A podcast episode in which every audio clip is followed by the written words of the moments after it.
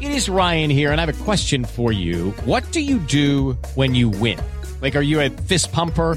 A woohooer, a hand clapper, a high fiver. I kind of like the high five, but if you want to hone in on those winning moves, check out Chumba Casino. At ChumbaCasino.com, choose from hundreds of social casino style games for your chance to redeem serious cash prizes. There are new game releases weekly, plus free daily bonuses. So don't wait. Start having the most fun ever at ChumbaCasino.com. No purchase necessary. VGW. Void were prohibited by law. See terms and conditions. 18 plus.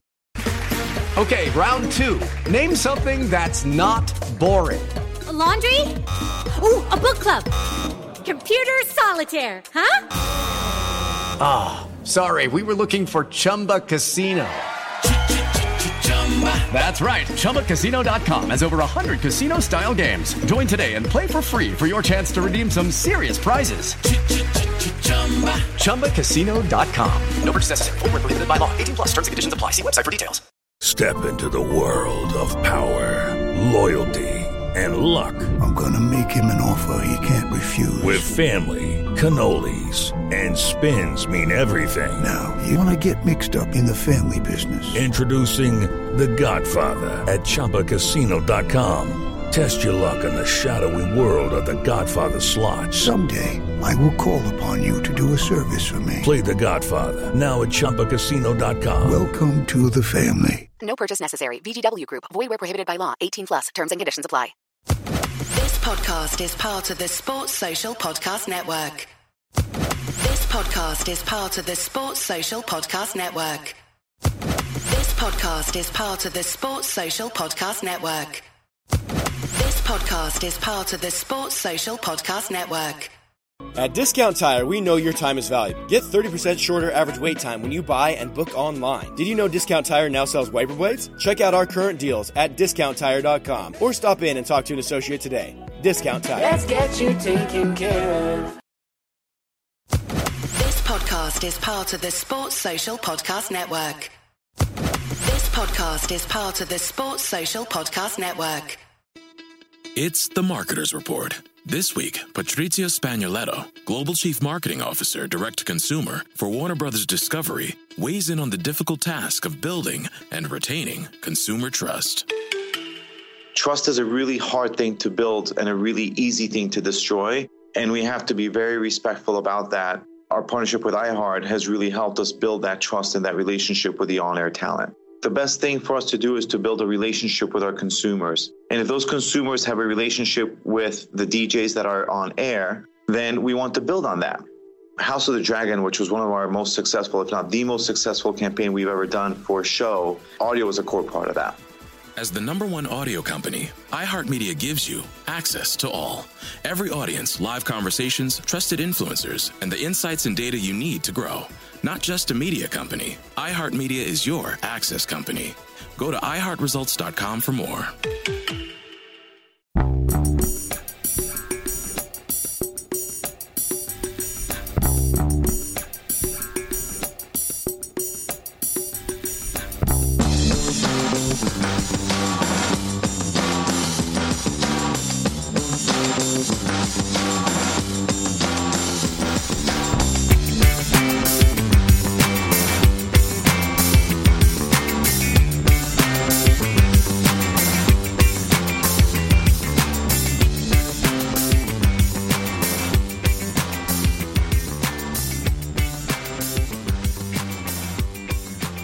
Welcome to a Celtic State of Mind. I'm Paul John Dykes, and today I'm delighted to be joined by Natasha Meikle and Lawrence Connolly for another instalment of the ACSOM Bulletin. Never a dull moment. Let's get stuck right into it. Natasha Meikle, you were part of a discussion just last night around the possibility of Peter Lawwell remaining at Celtic Park, just not in the capacity of CEO. Um, sum up the discussion you've had. What's your feelings on that? Yeah, so it's something that um, Pat Bonner and Tom English were debating um, the previous evening, the Sunday night, about whether Lawwell would be staying in the board on in some sort of capacity. Would it be a formal role? Would he just be simply at the end of the phone for Dominic Mackay? Um, and Tom English thought that this would be a good idea. Pat Bonner, on the other hand, thought it would be a terrible idea. Um, I was on last night discussing it with the Sports team, and yeah, I've got to come down on the side of Pat Bonner on this one. Um, I think it would go down very badly if Celtic were to make an announcement, and as part of that announcement, Peter Lawwell was going to be staying at the club. For a lot of the fans, me included to be honest, Lawwell must shoulder a significant amount of the blame for Celtic's downfall this season. Yes, he has brought us success in the past, but clubs like Celtic can't live on past success. Ultimately, Lawwell's the one that appointed the management team. He's the one overseeing the major decisions at Celtic. And all these decisions have been wrong over the last year, you know, arguably longer. And this isn't a reaction to, you know, not winning the league this year. year. Celtic fans have been critical of Lawwell for a number of years. Um, so I don't think it would go down well if he was to finally be leaving after 17 years and then not actually leave. I get 100% that, you know, with appointments at this level, a transition period is needed. Mm-hmm. Lawwell, you know, understandably, undoubtedly has a lot of experience, a lot of contacts, a lot of knowledge of the club there needs to be a transition period. But that's why Mackay came in early to get that underway and to have that happen now. Do we need Lawwell to hang around after that? I don't think so. My concern is that we're bringing Mackay in for fresh new ideas, a new perspective, a new influence, and having Lawwell in the background, regardless of what sort of role it is, could mitigate the effect that Mackay coming in is going to have. Lawwell is known around the club as being the boss, the one in mm. charge. If he's still about, that influence or you know perception is going to be hard to shift. So my concern would be, regardless of what role Lawwell was potentially staying in, it could totally mitigate the impact of Mackay. You know, this is something, Natasha, that came up, I think, last week on one of the ACSOM bulletins, um, almost as a what if scenario. Uh, we led it think it was Thursday actually I spoke to JP and Declan about it. Uh, and that was following some rumblings that were coming into ACSOM that this indeed may well have been in the works. So it was interesting to see how the, the news has filtered into the mainstream media, as it yeah. were. Um, but it's great that you were part of that discussion. I, I'm looking at the, the scenario and thinking, how on earth could someone, not only the ex boss, as it were, because day to day he is running the football club how could he be anything other than that? That's the biggest thing for me. So, having your involvement and your influence in every aspect uh, of Celtic Football Club, from who's going to uh, be signed to where the smoking bus shelter is um, situated at the stadium, everything. I mean, that's micromanagement. How do you then switch that off and fulfil a completely different role? And I suppose the flip side of that and I'm going to bring this one over to Lawrence here. The flip side would be yes, we are in a situation where it has been an absolute disaster of a season. Um, and also, in a lot of these discussion points will feed into other discussion points as we go on. It's easy to forget the good um, aspects of what Peter Lawwell brought to the club. So here's a man who has been called by uh, those at Lyon as one of the, the best negotiators in world football. Um, yes, we have turned a profit on various players, and let's not forget somehow we managed to get our money back for Patrick Klimala, apparently. So he is good at, at, at that aspect. Um, however, surely Lawrence, and I've got to say I agree with Natasha on this one. Surely a clean break is required here. I think yeah, transition period. I wouldn't be expected the same to stay on for that, but yeah, I, I think Natasha's right. That, that, you know it needs to be a defined transition period. I think if he was to be announced that he was staying on in an, an, indefinite role, you know, this is his new position at the club. It's not going to get done well at all. With the fans, n- never mind. Uh, how it plays with Dominic Mackay, you, you, know, when he's doing something, as someone run away to Peter with stories, and yeah, it's transition period, advisory capacity defined term, then moved on. That's it. Uh, and I think transition period at this level is about six months, isn't it? So hopefully be gone for the new season. Again, th- these things come into us, and we're um, always reminded of all the great work that Peter Lawwell d- did at the club. But Jungle Lion um, comes in to say he got well paid for that. He certainly did. He certainly did. Um, and I think that we're moving into an area uh, of where we are at Celtic, Natasha, where I'm not going to refer to individuals as dead wood um, or rot, but there is a rot setting in at the club.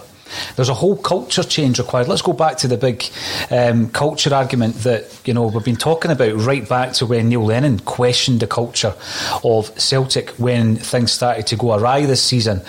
In order to make that culture a big part of that culture change is, is the managerial aspect of it because you know if you change certain people within uh, an organisation, the culture you know, it could actually remain the same. You've got to have a, a, root and branch change. And I know a lot of people are saying, well, I think he's a jumping the gun here. You know, a Celtic supporter saying that we need to completely restructure from top to bottom.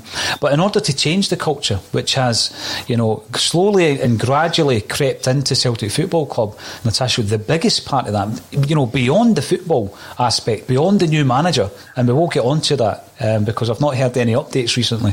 Um, I think the, the main part of changing the culture will be to change not only uh, the CEO, but also it's time to, to move on, Peter Law. And you thank him for everything that he's done. You criticise him for all the errors that have been made, particularly this season, but we move on. Yeah, that's exactly it, Paul. And you know, in any business, there is a reason that there tends to be a limit on how long a board member, a chief executive spends at a club because you need that new perspective. You need it to be cyclical. You need to bring in new, new faces, fresh ideas, a new perspective, and you'll see it in any sort of business that a CEO has a maximum term. Peter Lawwell's been at the club for around 17 years now. That's far too long in any business, never mind the football club, which is perhaps more ever changing than any other business. So it is time for him to move on but he needs to move on completely. If now isn't the time, then I don't know what is. Obviously, this season was going to be the time regardless. A perfect fairy tale ending would have been for Celtic to have completed the 10, for Neil Lennon to move on, for Scott Brown to move on, for new faces to come in, for Peter Lawwell to move on. We've not had that fairy tale ending, but that doesn't take away from the fact that these people still need to and are going to move on. Neil Lennon has already moved on, Scott Brown's on his way out. Peter Lawwell does have to be the next piece in this puzzle to also move on. Mackay's been in, I know he's not been in for very long. You know, get two, three, four months working with Lawwell before taking over that's fine then to let him be in that position and run with it. Now, I'm not saying that if he ever has a question that comes up, Peter Lawwell won't be at the end of the phone. If Celtic ever need to utilise a connection of Peter Lawwell's, I'm sure that from time to time there will be no harm in picking up the phone to Peter Lawwell. And I have no issues with that. Where I do start to have an issue is the suggestion that he must remain in some position of significance on the board. Because that's far too formal and that keeps his influence very high. And Celtic fans have, you know, already been critical of the influence Peter Lawwell has, perhaps in areas he shouldn't have influence in, you know, transfer dealings and things like that. His presence in a formal role director on the board, non-executive director, whatever it is, that presence is probably going to be too much for the fans to be happy with. And right now, Celtic need to stop doing things that make the fans unhappy. It's quite, it's, you know, that simple. Bottom line, on the pitch, they're making the fans unhappy. Off the pitch, they're making the fans unhappy. They need to turn this tide and start, you know, having a bit of a momentum shift back to doing things that stop making the fans unhappy. If we come out, you know, at the end of this social media silence with any announcement of Peter Lawwell staying, I think the fans would despair, to be honest. You know, I, I, agree to the, the point where in AGSC technology videos um, agrees also that Lawwell being on speed dial for Mackay is no big issue. In fact, you would expect it, wouldn't you? You, you yeah, actually, you know, when somebody fine. has been embedded in the club in every aspect of the club for so long, you would absolutely expect that. My big concern, and I have nothing to back this up. This isn't me dropping in intelligence and information received, etc. My big concern is that uh, Peter Lawwell obviously had been working very hard on uh, other options for Celtic outside of Scottish football, and the Atlantic League is something that Dermot Desmond um, came out fairly recently and said we are no longer part of that. What then ensued was everything we've seen in relation to the European Super League uh, announcement and you know everything that happened thereafter, uh, and what what is still happening at clubs like Manchester United, who you know it's almost sparked their fans into action against the owners of the club. But the discussion after the European Super League um, faltered was one of a British Super League. So I'm merely reading between the lines here. Uh, this is not information received or anything like that. But if the club were to look at the work that Peter Lawwell had done in relation to putting together a proposal for Celtic to be part of a super league outside of Scottish football, and the announcement comes in that that is the route that we're going to take, and Peter Lawwell is going to be heading it, Natasha. Um, is that something that could possibly be accepted, or would that actually make matters worse? Oh, I think it would make matters worse, to be honest. Um, I don't think there's going to be any acceptance of this at the moment. And you know, you could debate that it, it could be helpful, it couldn't. I think the fans are so far down the line now of needing this current regime to move on that it's going to be very hard to come back to. And if Celtic come out and put forward, you know, a solid, well balanced reason for it being in place, I still don't think that the Celtic fans are going to take well to it. Um, I think, like I said, I think we're far too down the path of needing the season to be over, the current regime to be over, a fresh start to be in place. Um, that that has to be the only option from here. The other thing that's a concern, and I'm going to throw this one to Lawrence because I think you mentioned it some time ago, Lawrence, is let's take the Eddie Howe scenario. Um, and Eddie Howe's obviously got his links to Brendan Rodgers. He spent time in his own coaching development shadowing Brendan Rodgers. He's already said um, that he's still in touch with Brendan Rodgers, and we know the relationship that uh, Rodgers had with Peter Lawwell. How damaging could that be, Lawrence, to any prospective managers coming in, doing their own due diligence, speaking to previous managers at the club who may not have had a good relationship with Peter Lawwell? I think we, we spoke about this back in October, November. But any manager's going to speak to Brendan Rodgers or Martin O'Neill when they're coming in. And what kind of recommendation they're going to give? If we talk about culture change, do we need to things that have annoyed the manager, getting players in too late for European qualifiers, mm not getting your first target. How often do we not get our first, second, and third t- choice targets in a season? You know, players signed that you don't know anything about. I'm not too sure which, you know, we've, we've covered it quite a bit. What kind of manager wants to work under those, those circumstances? Listen, you can identify your targets, but score out the top three because you won't be getting those. You know, you might get somebody you know nothing about, but don't worry about that. And once you've had some of the biggest games of your season, we'll then get you players. you, you, know, and it's not just managers. That really frustrates. I think the whole support. Going, well, you know, we're gearing up for a European Champions League qualifier and we're not, we've not made any signings. Yeah, it's we're going to crazy. be lining up for the next one with Nir Bitton at centre half again. We're, we're, going to come into this, right, because there's loads to talk about. We're going to be speaking about Scott Brown. We're going to be speaking about the state of the Celtic squad, uh, not just the performance at the weekend and many of the performances this season, but the entire squad and the, the kind of job that's required.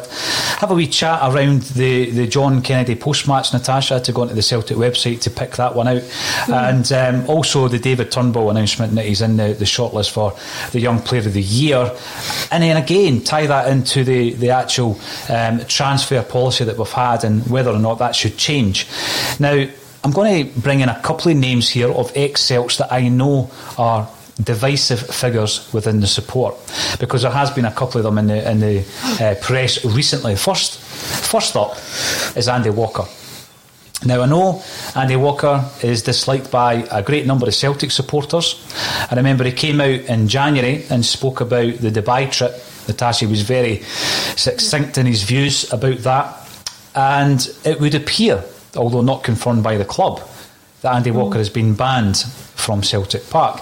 Now, this goes back quite a while, actually, where I was party to a conversation and I'm going back to 2011 12, where um, Andy Walker was speaking about the fact that Celtic, it was on the back of Celtic launching a season ticket campaign, and he was heard to say that in the press, Celtic fans don't need a season ticket. They can just. This week on the Marketers Report, Patrizio Spagnoletto, Global Chief Marketing Officer, Direct to Consumer for Warner Brothers Discovery, weighs in on building trust trust is a really hard thing to build and a really easy thing to destroy. And we have to be very respectful about that. Our partnership with iHeart has really helped us build that trust and that relationship with the on air talent. As the number one audio company, iHeartMedia gives you access to all. Every audience, live conversations, trusted influencers, and the data you need to grow. Go to iHeartResults.com for more. It's the Marketer's Report this week, Patrizio Spagnoletto, Global Chief Marketing Officer, Direct to Consumer for Warner Brothers Discovery, weighs in on the difficult task of building and retaining consumer trust. Trust is a really hard thing to build and a really easy thing to destroy. And we have to be very respectful about that. Our partnership with iHeart has really helped us build that trust and that relationship with the on air talent. The best thing for us to do is to build a relationship with our consumers. And if those consumers have a relationship with the DJs that are on air, then we want to build on that. House of the Dragon, which was one of our most successful, if not the most successful campaign we've ever done for a show, audio was a core part of that. As the number one audio company, iHeartMedia gives you access to all. Every audience, live conversations, trusted influencers, and the insights and data you need to grow. Not just a media company, iHeartMedia is your access company. Go to iHeartResults.com for more. Just walk up to the park, buy a ticket, and go in these days. And the club were very, very unhappy with Andy's comments. Now, since then, I don't think the relationship's got any better. Uh, to the point, though, that you're banning a pundit, an ex player, a pundit from Celtic Park. Now, here is the uh, arguments for and against that. Now, you may or may not like Andy Walker. Andy Walker, believe it or not, is a Celtic fan, has been all his life. Uh, but he's also a pundit who criticises Celtic, as is the next ex-Celt I'll be speaking about. So, if he is banned from the club, obviously he will be on media duties elsewhere, that's fine. What if a Celtic state of mind continually criticise the club? Um, for their wrongdoings? What if a Celtic state of mind continually criticise the fact that, that, we went to Dubai, um, that we sold the fans down the river for 10 in a row, that we failed to capitalise on what Brendan Rodgers had built at Celtic, and that we failed to act all season. What if we continue? Because we've been criticising them all season for it, Natasha. Does that mean that we're going to be um, locked out of Celtic as well? And if so, is that only as pundits and not as fans? We'll still take our money as fans, but we're not allowed to get into press conferences as pundits, for want of a better word. Where do you sit on that, banning pundits for for giving their opinion or criticising well, the club? I'm sure our money will always be very welcome, so I'm sure we'll get back in. Um, but touching on what you say about Andy Walker, perhaps for the first time in many, many years, I sat and listened to Andy Walker's comments about Celtic on Dubai and thought, you know, I agree with him here. For once, he has accurately summarised the view of the fans, and he is representing the fans. He called the club detached. He said it was arrogant. He said that the club had a moral obligation not to have done that during a global pandemic while the fans were suffering. And I sat and listened to that and thought, you know, for the first time, Andy, I fully agree with you here. And that was the point that Celtic chose to call him out on his comments and disagree with him. The first time he actually represented what the fans thought, that was what Celtic took issue with. I mean, for me, that just highlights how out of touch the club is with the feeling of the fans. So if that's what it took to, to ban him from Celtic Park, apparently that concerns me. Mm-hmm. Um, and you you can't go banning pundits for things like that. I mean, come on it's starting to get a bit propaganda, isn't it? Are we only going to let people comment on the club who say positive things? Mm-hmm. Are we only going to have journalists in who will then report back pre-approved messages from the club or the board? Are we only going to get in if we say what the board want us to say? Like, no, we can't have that. That is not a that's not a balanced media of, of any sort. No, I think you make a good point, and I will I'll come to Lawrence on this as well. Um, I think for the moment, everybody that's watching, because before we even came came on and I said that we are going to speak about this, people were coming in saying, "Oh, Andy Walker is banned from Celtic. Best news I've heard in ages." I know there's a feeling around Andy Walker uh, and amongst the Celtic support. So for the moment, place that to one side. Place that to one side. As it happens, I have had um, the uh, opportunity to speak to Andy for something I was doing previously, and he was a lovely guy, and he was quite clearly a Celtic supporter. Um, however, you know, if people want to take um, issue with what he says, that's their entitlement, and I'm not disagreeing with that in any way, shape, or form. However, whatever your personal feelings are around uh, Andy as a pundit, put them to one side for a moment and consider what Natasha's just said there. So, what he said around the Dubai trip was what we were saying here in a Celtic state of mind, largely. Uh, and not just me, not just you, but you know, we go out every day with different uh, contributors. I was saying pundits before. I, I, don't know if we're pundits. I would say contributors, but we're all largely feeling the same way around uh, the Dubai trip. Very few people were disagreeing with that. So Andy Walker was saying what we were all feeling. And as you say, if that is the straw that broke the camel's back, you know, they've had an issue with, him since 2011, 2012, to my knowledge. But that's the one thing that they took offence with. And I know that Neil Lennon called him out on the on the press conference. Remember the famous press conference or infamous press conference following Dubai. If that's what it is, then I do think that there is an even bigger disconnect um, to what the, the fans are feeling. So what we've got there is we're banning pundits, we're sending out tweets being half of nothing, etc. And I actually. I'm going to go back to what Tony Haggerty said about that. Tweets don't win titles. I think this is small time behaviour from Celtic. I really do people may disagree, and that's fine. I'm expecting that. I'm expecting some people to disagree with me here. But I think this is small time behaviour, Lawrence. What's your feelings on that? Well, I quite like Andy Walker. Uh, part of the double winning team. Even when he came back Hampden season, you know, he done his a turn. Uh, I think it gives an honest opinion. Both the things you've highlighted, 2011, you could walk up to the ground and get a tick in the street. You know, it's true. You, you know, the buy comments, they're true. Are we banning people for telling the truth, or, or do we fall out for them when we tell tell us a, a truth we don't like?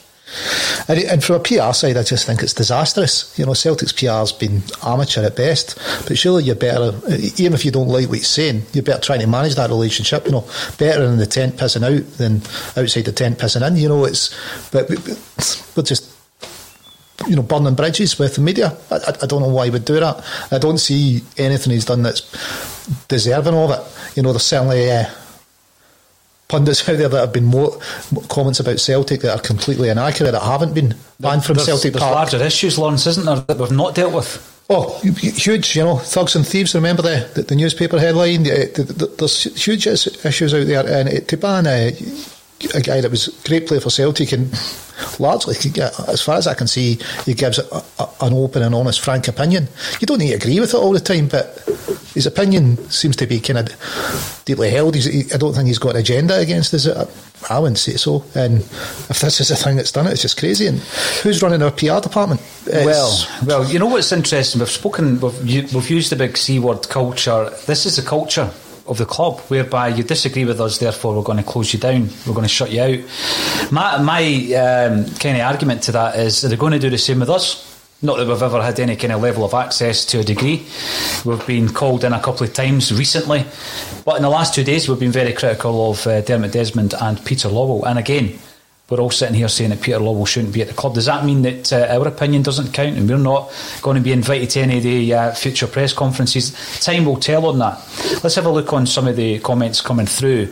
Uh, Brian Watt, welcome to the show. You're commenting on YouTube. The one time Andy Walker hits the nail on the head and the club ban him, I did feel a bit like that actually. You know, when when um, I heard this news, it's not confirmed by the club. I don't think they would confirm it to be honest.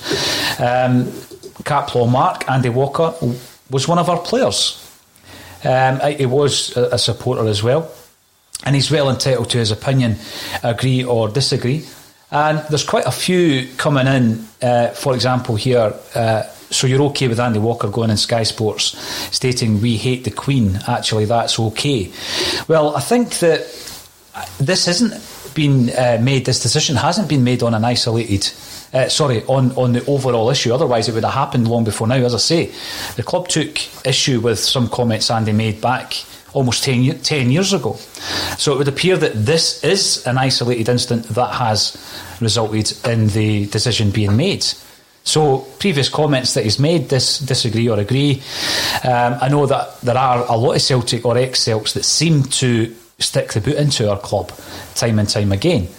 Um, and there are others who stand up for the club. To the point, for example, when Neil Lennon's uh, tenure was untenable, um, at that point, for example, John Hartson continually supported Neil Lennon, continually supported him, you know, and that's loyal. That's uh, loyalty to his friend and his ex teammate. But then there comes a point where Big John said, you know, actually it's time to go. There comes a point, I think, where criticism is is due at Celtic. As, as much as I, I hate hearing it, sometimes it is due. And if this is all around the Dubai trip, and as I say, that's not been confirmed yet by the club, but if it is around that, I think this is harsh. I do. I think it's harsh treatment. But I also think it says a lot about the culture that exists within the club, and we can feed that point into the previous point because Peter Law was created that culture from the very top, Natasha, isn't he? Yeah, he has. Um, and I think I have to agree with what you've said on it being small time, Paul. The club need to be able to accept criticism. This season has been a disaster, and there's absolutely no getting around that. And nobody can, you know, with good conscience, report back on Celtic this season as in any sort of positive light. What's Andy Walker meant to do, or any other pundit meant to do, after the Dubai debacle or any other disastrous performance? come out and talk positively about it. No, like these pundits are paid to give their opinion. Similarly, as we come on here and give our opinion, it is simply that. It's an opinion on the goings on at the club. And right now, the vast, vast majority of people's opinion is that it isn't very good. If the club can't handle hearing that without banning people for it, then that sets a dangerous precedent and again comes back to the culture of the club and probably echoes what Walker has been saying about them being arrogant if you can't take criticism, if you can't take someone calling you out when you get it wrong, that screams of arrogance to me. Um, and that's the sort of culture at the club that I, I would like to see removed. Now, I'm going to ask anyone who disagrees with us to make comments. I don't want the comments to be too one sided, and I appreciate that the ones I've brought up probably um, in the main have been agreeing with what we're saying. So if you disagree with that, make your comments in the comments section and um, we'll bring them into into play and into the discussion. Kenny sixty seven. Andy Walker knows the high standards Celtic should adhere to and are failing to reach, and the imposters at our club don't like the truth. Um, so there's a lot of kind of support for uh, Andy Walker actually in this scenario. But if you do disagree, come in and let us know. We know we did have uh, one comment coming in saying that um, he has said our fans don't like the Queen. I don't remember that particular comment. I'm going to be honest with you. I don't remember that comment. So um, I know that he's been very critical over the piece. I don't feel that the way to deal with that is by banning him. I think that there's bigger problems at Celtic Park that we could be dealing with. And there's no way I'm going to make the viewers suffer uh, a segue from Andy Walker to Charlie Nicholas. So I'll go into a different point before I do that. Um, David Turnbull is in a shortlist, Lawrence Connolly, uh, for the Scottish Football Writers Young Player of the Year. And he's up there with Nathan Patterson, uh, Lewis Ferguson, Josh Doig. Now, of the other three names, for obvious reasons, I would uh, I would sign two of them if we had the opportunity to sign two of those players. The success of David Turnbull, the disaster of some of the big name signings like Diego Laxalt from clubs such as AC Milan, buying players from the EPL, all the razzmatazz surrounding that does it show that perhaps Celtic need to get back to basics on this? We can actually get players from within Scottish football that will improve our side. Yeah, we can, and it, uh, depends who's handling the recruitment, doesn't it? No, couldn't get John McGinn. He was in Scottish football for some reason. We couldn't get him over the line, but I think we should be looking at Ferguson, who looks tidy. Doig, I've not watched as much of, but yeah, he, he, he's an option. But you know, what, what about the for for Hibs, Kevin. Uh, he's what 15, 16 goals. You, you know, you've, you've got to look everywhere. I, I, don't know, you know, what the scouts in the Scottish network are doing, but if he's scoring that for Hibs, we, are struggling up front. Mm. Much did we pay for Paddy? Uh, or, or, or Bio, there or thereabouts. Two yep. million for Bio. Yep. It's got to be a better option and cheaper. You know, you know, it's got to be a better option and cheaper. You're not what, worried about settling in Scotland then either, are you? You're thinking, well, seen an easy move for him. So, yeah, we, we, should be looking at these clubs, and you know, if they're on the young player the, the year shortlist, they're there for a reason, uh, uh, and it's well, they're one of the better players in the league. No, exactly. I, I just think our policy obviously has evolved over the years, Natasha. You look back to the team that Andy Walker played in, you know, largely made up of Scottish, um, Irish, and English players. And you know now there, there was so many reasons for the influx of overseas players, um, and it worked for a long time for Celtic. It certainly did. But I just think we need to strike a better balance. You can look at even in the near history some of the players that have come in from other Scottish sides, not necessarily Scottish, but from Scottish sides like Scott McDonald came in, scored thirty odd goals in a season. Um, you know even Tony Stokes, Leigh Griffiths. We've had successes coming in from other Scottish clubs. Somebody's going to point out that we bought Griffiths from Wolves um, because I know he had been at uh, Hibs on loan. But when we're looking at players that we've kind of missed out on, McGinn being the big one, Lawrence, as you mentioned, and uh, it only takes a, a matter of time when we're talking about Peter Lawwell to mention John McGinn, yep. uh, James McCarthy, um, Steven Fletcher. There's, there are players that would have improved their team, um, but I think that moving into this post-COVID world, Natasha, we really do need to look at some of the better Scottish uh, youngsters. Um, you know, I, I, look at the Hibs mm-hmm. left back, Doig, mm-hmm. and if we were to bring him in, and by the way, I'm going to look at the defence in a moment or two because I think it is, you know, we're, we're in the worst state that we've been in in my Celtic supporting life actually when we come to the defence next season. Um, let me jump over just to, to give you the options. Should we sell Chris Ajer for next season? Here are our options. So it'll be Bain or Barkas in goals, Ralston or O'Connor returning from Tranmere Rovers at right back, Taylor or Bolingoli at left back once he's fit, Welsh or Hjelde, who's 17 years of age and playing at Ross County on loan, Hendry or Beaton. Now, that is frightening that we have allowed the, the mismanagement of this squad to get to the stage where that's our first and second choices as we sit and we know that there's going to be transfer business done. But I look at Taylor or Bolingoli. Doig would at least be the second choice there and he would be pushing for the, the first team jersey. There's nothing wrong with looking at the Scott Brown situation and saying, well, Lewis Ferguson would bolster our midfield. I, I just think yeah. we need to look differently at the transfers now. I think that's right, and you only have to look at the long list of players that we signed for millions of pounds from overseas clubs to look at what a waste a lot of it has been. I think you've got to strike the right balance. Um, I think there's certainly better buys in Scotland who have proven themselves in the Scottish League that could come in and do a job for Celtic. I think you have to probably supplement that and complement it with better quality players, you know, from overseas leagues. If we have a squad with players like Turnbull, Ferguson, Doig, let's look at Ali McCann at St Johnstone who's having a great season. Players like that and supplement them with players at the level of Ajer and Edouard. That's the sort of balance we need to be looking at. You know, in the same in the same vein, I do accept that we've bought from the Scottish League before. Let's use the example of Nadir Çiftçi he was doing well in the Scottish League. That didn't work when we brought him over to Celtic. Um, that didn't work at all. So there is risk. It doesn't mean if somebody is doing well for another team in Scotland, they're automatically going to come in and do well for Celtic. It's a big step up. It's a different level and there's much different expectations. But I think there has to be that balance that I've talked about, that balance of yes, looking at the better players in our league and complementing them with good finds from the European leagues. Now, the key issue we're having here is we're not finding the good players from the European leagues anymore. We're not finding the Wanyamas and the Van Dijks and the Dembeles. We need to try and get back to that. We need to start bringing more players from our youth system through not had many of them come through recently. You know, Stephen Welsh is doing okay. That's perhaps the exception. Mikey Johnston might prove to be okay next year. So if we can strike the right balance of taking the better players from the Scottish teams, improving our youth system and having product come through from there, and finding those hidden gems in Europe, that's the recipe for success. Saying it a thousand times easier than doing it, but I think that's the sort of model that Celtic need to look at. Yeah, without a doubt, Lawrence. See, you, I mean, if you look at defence, we need a, definitely need a new keeper. You know, I, I, I just don't see Bain, and I don't see what we've been gaining by playing him. It was either, you know, it, it, it's just not Celtic class. That first goal's poor. Left back, I'm quite happy with Taylor. I, I think Bolingoli's bridges are probably burned, but who knows what a new manager does.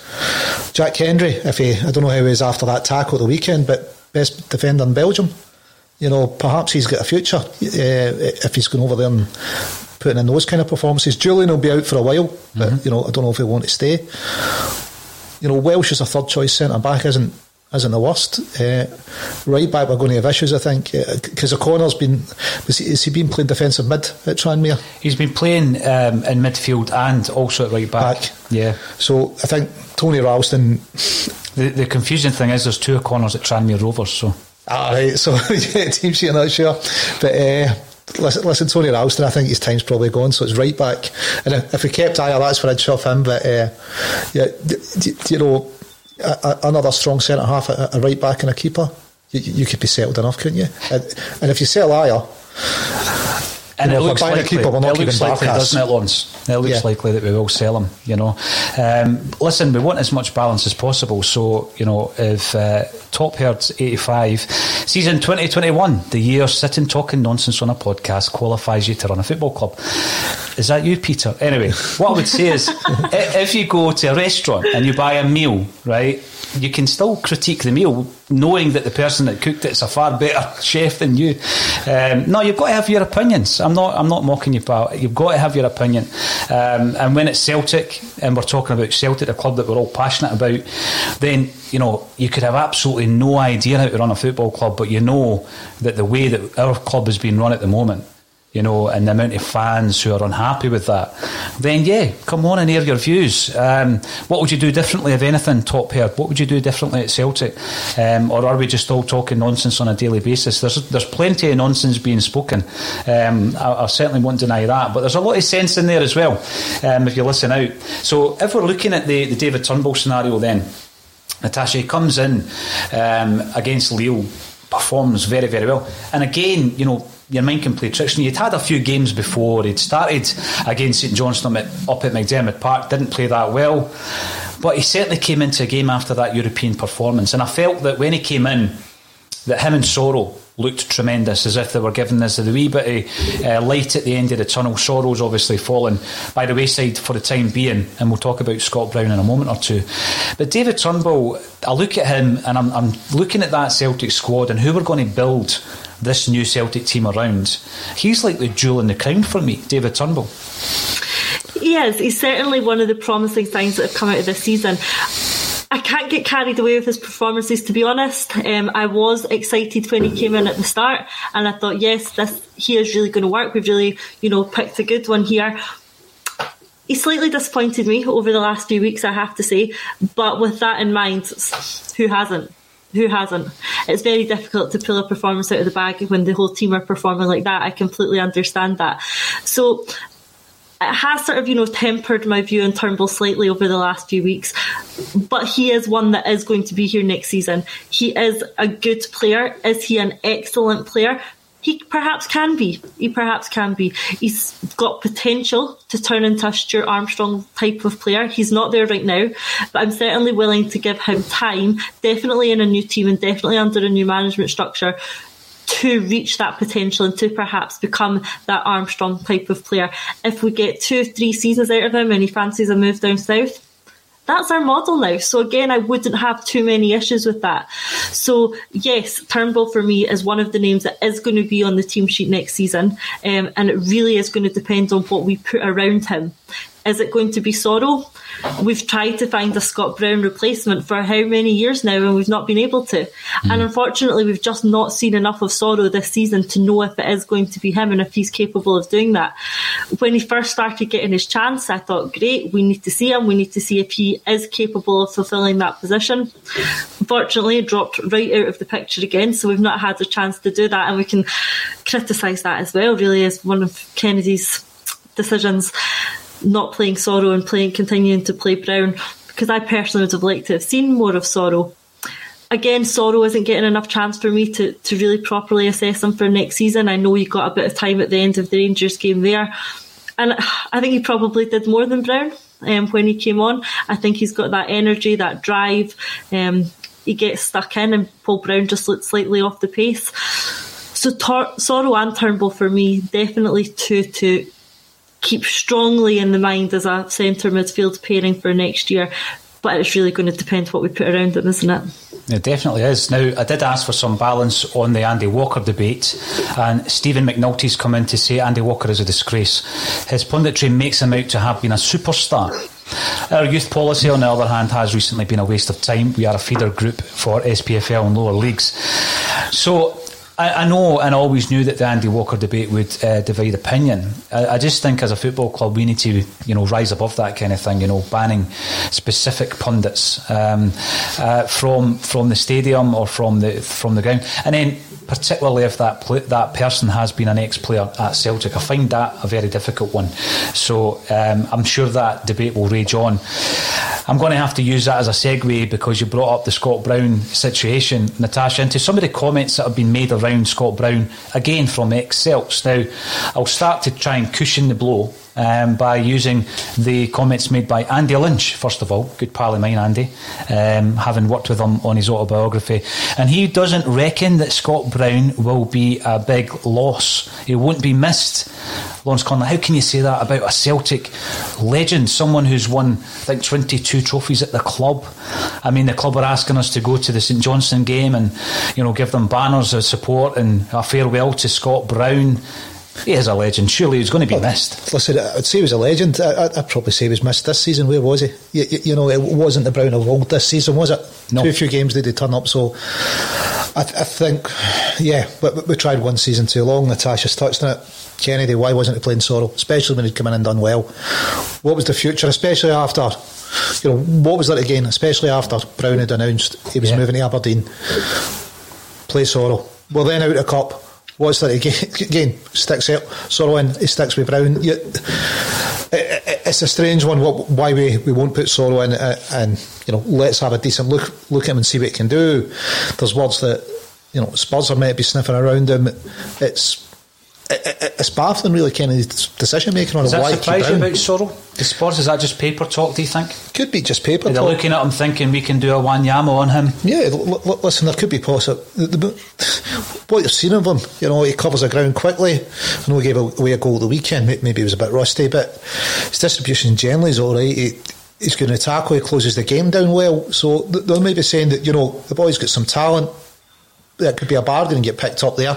He's not really playing at Celtic. Maybe there's a deal to be done.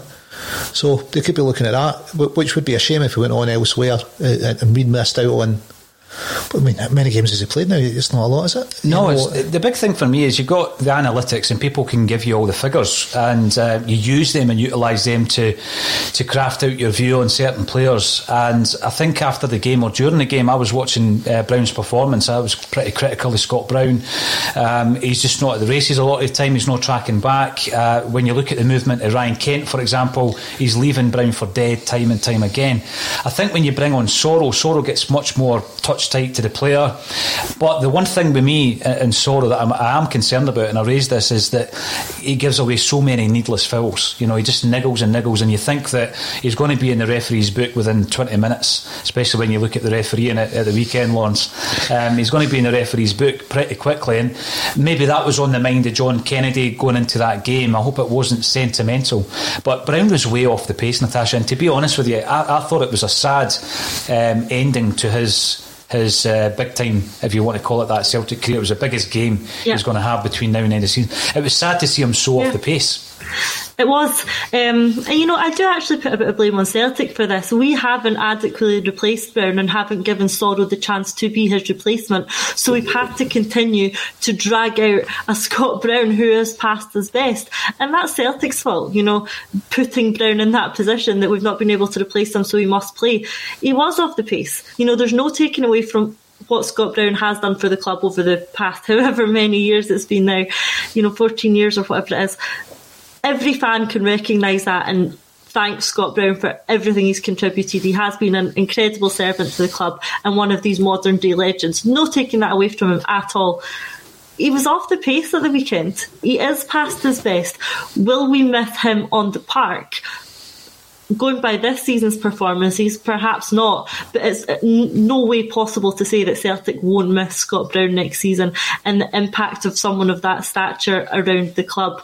We've said on the show many times before, there must have been a role for Scott Brown next year. I don't say he needs to, to play every game or any game, or maybe 20 minutes here and there is going to be more suitable but there must have been some sort of capacity for Scott Brown to remain in a coaching role behind the scenes. That sort of influence is something I think we're really going to miss next season. I don't know who at the club is going to have that presence and is going to be that figure.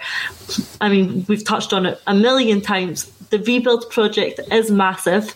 The instability is going to be massive. Losing a presence like Scott Brown is going to be missed, and I don't know how you can say otherwise. It definitely will be missed, and we'll get on to Charlie Nicholas's comments in a second or two. But again, for balance, I've mentioned Lewis Ferguson. I've I've always liked what I've seen with with Ferguson. He's not a finished product yet. Uh, Zinko comes in to say that he agrees with Lazarus. Lewis Ferguson is not that good. He is average at best. And John Paul Connors, Ferguson, although good, is on to a loser. If teams plays badly, he will get slated, regardless of whether it's his fault or not, because of his family. Best to stay away. I do think that he is one of the best talents, certainly in the league. Uh, Doig is only 18, reminds uh, us uh, Paul Caldwell. Yeah, I think he's a he's a brilliant talent. I mean, you look at the amount of games that he's actually played this season. But your point there, you look at Scott Brown as we sit here, 41 appearances this season. Natasha uh, Nir Bitton, who I think's about seven years younger, and uh, who can be utilised in the same position, whether or not you think it's as good. Um, 21 appearances. So when you look at how a player's been managed, Natasha, 21 appearances for Bitton, 41 for Brown, and I know there's been injury uh, issues there as well, but I don't think we've managed Scott Brown ever since you know even Brendan Rodgers' his last season. He's played far too much football. Yeah, and that's it, and that's what we've touched on. It's not fair on Scott Brown that Celtic are putting him through this. Um, I'm sure Scott Brown, the type of person he is, will want to continue playing and giving everything he can for the club. So I don't think he would say it's unfair. But in in some way, it is, and it's not the first time that Celtic have done this. We didn't have a replacement for Tierney, so Tierney constantly had to play using painkilling injections and play when perhaps he shouldn't have because we didn't adequately have a backup for him. McGregor, similarly, we've had to play him over the last few seasons in so many games. I remember reading the article that Celtic put out at one point, not last season, I think it was the season before, about how McGregor had played the most games for his club in European football. Mm. And they put it out as if that was some sort of accolade, as if that was a great achievement. And I remember thinking at the time, you know, what sort of achievement is that? If we've got to play this guy more than any other player in European football because we have nobody who can step in and do his role in any game, you know, be it a lower cup round or be it you know, to a lower team in the league. We had nobody else who could do his role, so he still had to play all those games. To me, that's not an accolade. That's that's a failure in having squad depth. And again, we failed in not having squad depth in terms of a replacement for Scott Brown. So the fact that he is still playing this amount of games this season at his age is a failure by the club to adequately replace him. It is. I mean, the McGregor question, let's drop him against Ross County in the Cup. It's absolute, it's nonsense. It really is. Now, to go on to a, a, point being made by Mark Campbell, why are you talking about Ferguson and Doig when we have Henderson and Robertson? Give the kids a chance. Well, I agree with you. Yeah, yeah, I would love Celtic to give our own uh, youth players a chance, but I think that's the reason why we're talking about Ferguson and Doig. Ferguson got a game at Hamilton. He won himself a move to Aberdeen. Doig has played plenty of games with Hibs. I think he had a, a loan deal at Queen's Park. So at the age of 18, these guys have, have got a lot more games than our own 18 year olds, and that's, I think, what the problem is, to be fair, Mark. But I would much rather, yeah, we just dipped into our own second string for our left back who has maybe already been managed into the team team. I mean, we threw Welsh in. Uh, and he'd only had one appearance previous to that. You know, that should never happen. You, these guys should be managed into the team. Callum McGregor over the last nine years, there's no way he had to play as, as much football as he did. There's plenty of games that you know um, you could bring in a, a, a player and have Callum McGregor on the bench in case things weren't going your way. But how many games did we win at a cancer at home against you know the bottom half of the, the table in the, in the league so many times, and we didn't have to be given. I think the was it sixty seven games or something that season you're referring to, Natasha, where he played more football than anybody else in Europe. And then you just need to look at Kieran Tierney, whose name's been brought up a few times as well. Kieran Tierney's injury problems. It's almost as if he's going to have these injury problems throughout his career. What's that down to the fact that we always played him? The minute he came into the team, he was never out the team. Was it too much football? Uh, too much, too young, as they said back in the punk days, Lawrence. Now, I'm going to bring up Charlie Nicholas. Um, and again, you know, he's another one of these players that Celtic fans like to maybe separate the uh, the player from the pundit uh, rather than the man from the art. And he talks about um, Scott Brown isn't a legend at Celtic, he says. He's not a legend, Natasha. It's just incredible. Um, and he also thinks that Soro's not good enough to replace him. So Charlie Nicholas hasn't got much nice words to say about Celtic at the moment. Now, I, I, take offence with this though, Lawrence, and you might agree. It goes on about how bad Celtic were the second time round when he played for them. And by the way, I've seen most of the games and I agree with him. They were rotten. Um, but he names players that he played alongside. I mean, I played with Wayne Biggins, Carl Muggleton, Tony Cascarino, and get this, Rudi Vata.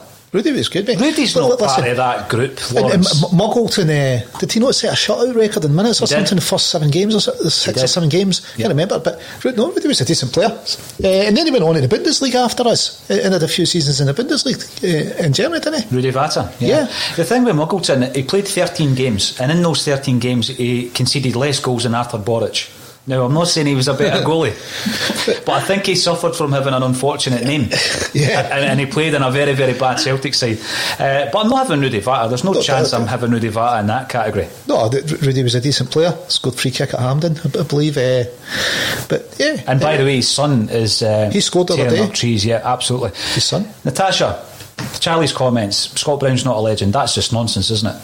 Oh, come on. He surely is only saying that to keep his name in the newspapers. I have no idea how anybody who has watched Scott Brown over the last few years at Celtic and during his career can say he is not a legend. Um, it is a word that is used far too regularly and far too easily in football at the moment, but it's certainly not misused in the case of Scott Brown. What he's achieved at Celtic is unlikely to ever be replicated. You hmm. no longer get players who come to a club like Celtic and give it their whole career as much as he has done. Um, what he's achieved in terms of his trophy haul is just one aspect of what he's given and achieved for the club. Um, his presence on the pitch, off the pitch, um, can only be commended. And if Scott Brown isn't a legend of Celtic Football Club, then I don't know who is because his contribution has been absolutely remarkable. And I think the fans will always look back on that fondly. So, regardless of what Charlie Nicholas is trying to do with that statement, um, yeah, Scott Brown is certainly a Celtic legend. Yeah, I mean, uh, invincible treble captain, a true invincible domestic season. You, you know, one where you don't lose games. Uh, quadruple treble winning captain. It's you know, what what do you have to do? What do you have That's to do just the last four years when he's been And on the wane. He's one of only 12 players to make more than 600 appearances for the club, 500 appearances rather, but he has actually made over 600. So I disagree with you, Charlie. Um, Edward Diver, let's have a wee look to see what Ed, Edward's saying. Charlie was just a gold digger, not a Celtic great.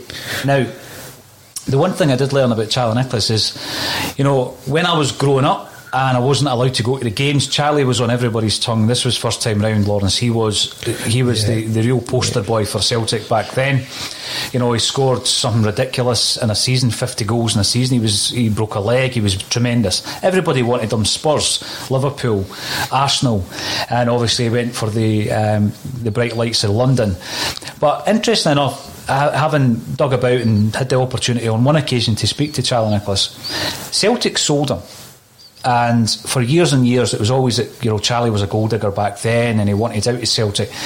He had no decision. He had absolutely no choice. Celtic sold him. If you believe Charlie, I'm not going to call him a liar. You might disagree with his opinion, but he didn't want to leave Celtic first time around. He felt it was too early. I remember reading, reading Billy McNeill, one of Billy McNeill's autobiographies where he reckoned Nicholas was a more naturally gifted player than any other player that he had managed um, at Celtic. So you know the talent was undoubted. But when it comes away with things that you just can't back up, like Scott Brown's not a legend, you've just got to say, come on, Charlie. Um, and I know that the way that works, and it's a ghost written piece for a tabloid, and but he should be getting the sign off. And if he's unhappy with the wording of that, it shouldn't go out. Um, before we get on to John Kennedy, and the whole managerial scenario, Natasha, it's taken us about 54 minutes to talk about the manager. Um, the Celtic women's team are going from strength to strength. Another resounding victory at the weekend. 8 0, mate. Yeah, brilliant, isn't it? Brilliant. There's a team who are still giving it absolutely everything to get themselves into, if not the the top spot, second spot in that Champions League position. Yeah, absolutely brilliant. Um, they're continuing to go from strength to strength. I think the performances are getting better every time I see them play. Um, big weekend coming up because Glasgow City and Rangers actually play each other. So those are the two teams ahead of Celtic at the moment. One of them or both of them are going to drop points, and Celtic are hopefully going to capitalise on that and get themselves closer, if not get that second place spot if Glasgow City win. So, yeah, it's a, another big weekend in, in the Women's League, and I encourage anyone who's not already given it a chance to to watch it. Um, if it's not on somewhere like BBC Alba, um, then it'll certainly be a link available to watch it online, which the Celtic women's team usually tweet out. So keep an eye out for that. Watch the women's game. You know, the links they put out usually are only three or four pounds. Give it a go, have a watch, and watch a team with a, a lot of fight, a lot of desire, a good amount of technical ability, still competing in a competition that's all to play for. So give it a go and, and have a watch.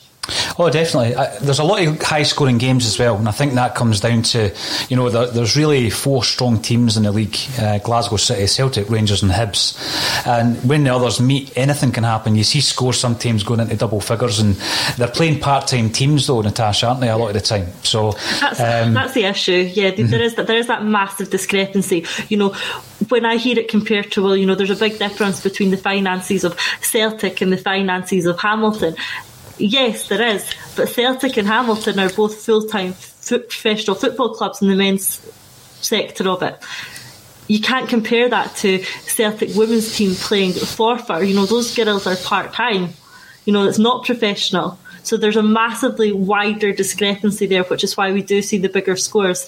But only through, you know, promotion of the game and developing it can we can we start to make the league more competitive. And it's great now to have four really top teams competing rather than just the perhaps two or you know one we've seen of previous years.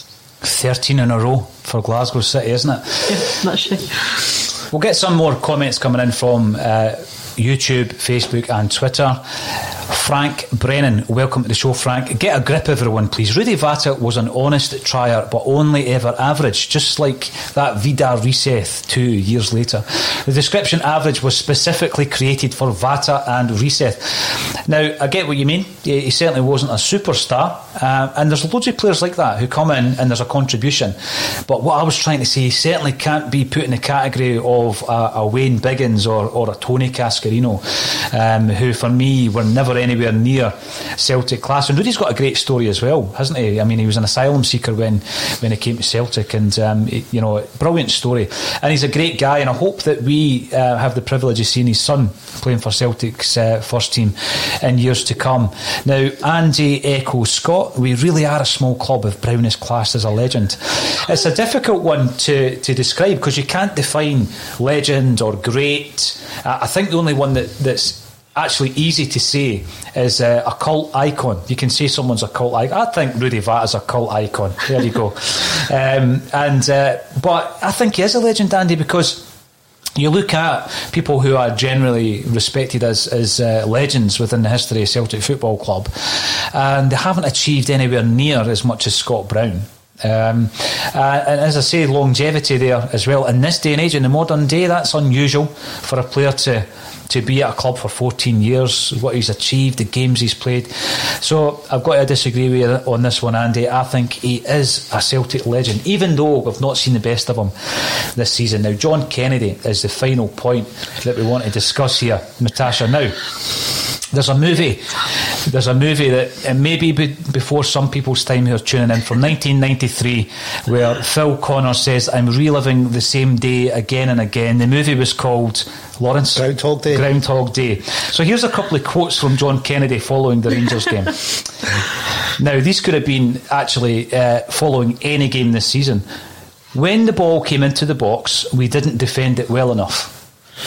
Our general play is fine we need to stop conceding soft goals.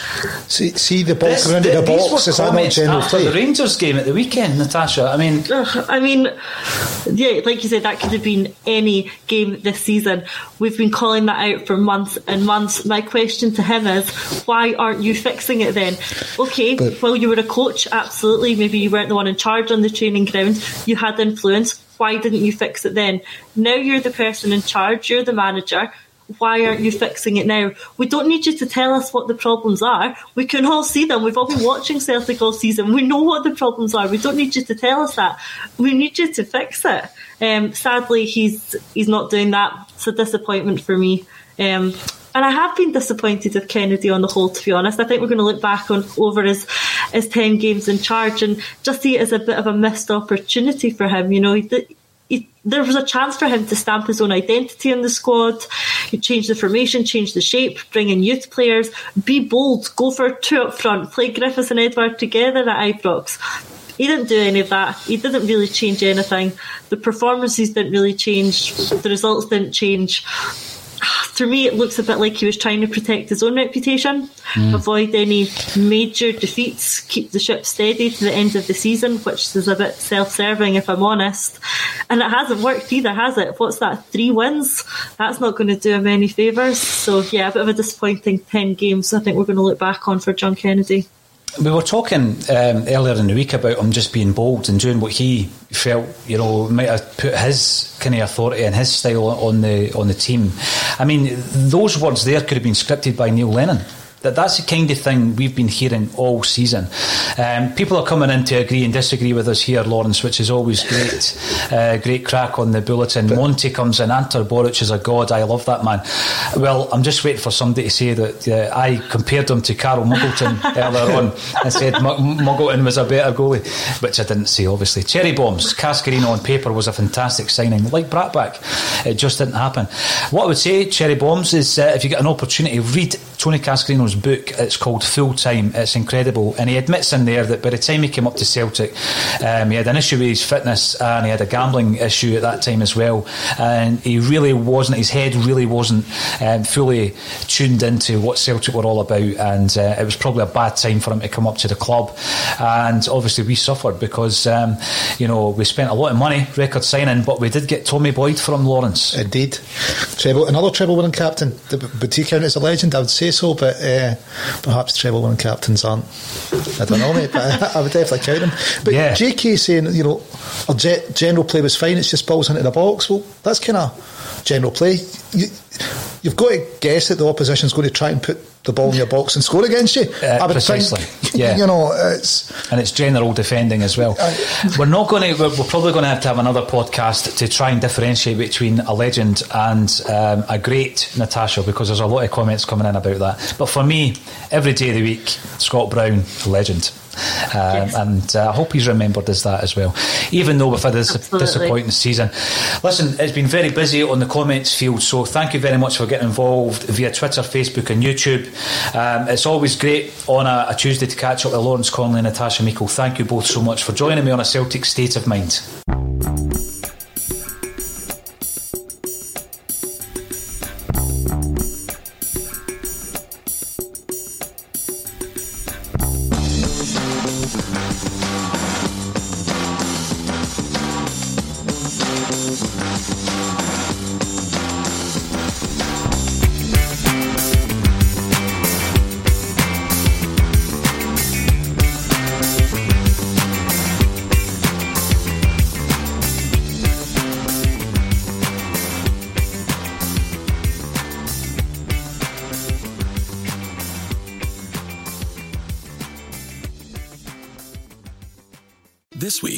Marketers Report, Patrizio Spagnoletto, Global Chief Marketing Officer, Direct to Consumer for Warner Brothers Discovery, weighs in on building trust.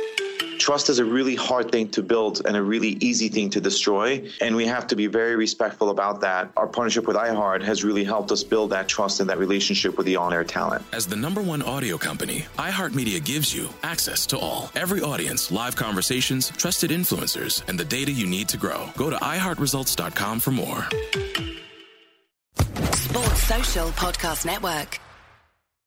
Sports Social Podcast Network. Sports Social Podcast Network. Sports Social Podcast Network. Sports Social Podcast Network. Sports Social Podcast Network. Sports Social Podcast Network. Sports Social Podcast Network. With the Lucky Land slots, you can get lucky just about anywhere.